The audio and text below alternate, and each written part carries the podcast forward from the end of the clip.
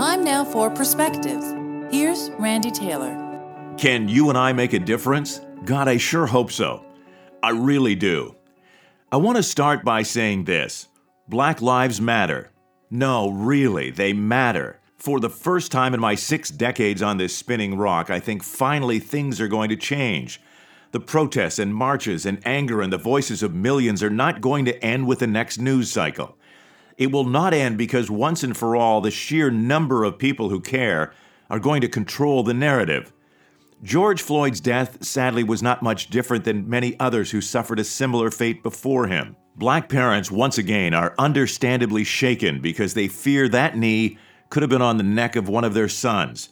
He was the tipping point. His death touched a nerve that has resonated to millions around the world who said, We're done, enough, and we mean it. The persecution and toxic racism suffered by blacks began long before I drew my first breath, and I pray will end before I let out my last. Memories of the past, my own memories, keep coming forward in juxtaposition with the events of today. During the riots of the 1960s, I remember it well when blacks were routinely arrested and beaten and killed, and the world stood by. In the summer, just before John F. Kennedy was assassinated, Dr. King delivered one of the most iconic speeches ever. A line that speaks to every one of us through the fog of our history carries just as much weight today as it did then. He said, and I quote, I have a dream that little children will one day live in a nation where they will not be judged by the color of their skin, but by the content of their character. I have a dream. A little less than five years later, a bullet took his life on a balcony in a hotel in Tennessee. They took his life, but not his legacy. His legacy today lives on and is growing stronger and stronger. It fills conversation today driven by passion, debate around dinner tables and on the news, in the political arena and on social media. It will change and change now because the cause of social justice has now been taken up by millions of people just like you and I every day. People from all walks of life, I walked into our dining room yesterday, and my 11 year old daughter was putting the finishing touches on a Black Lives Matter poster she created quietly, all on her own.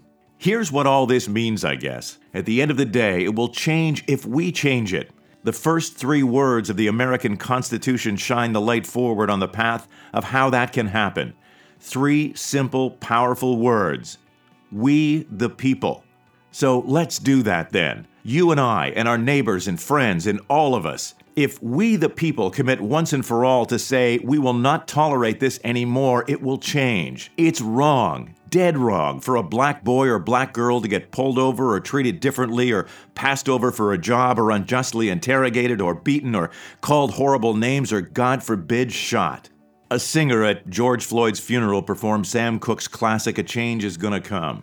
I listened to the words and felt it go up my spine and down my arms when he sang, It's been a long, long time coming, but I know the change is gonna come. It is, you know, because you and I, we the people, we can make it happen. For Perspectives, I'm Randy Taylor. Have an excellent day and be well.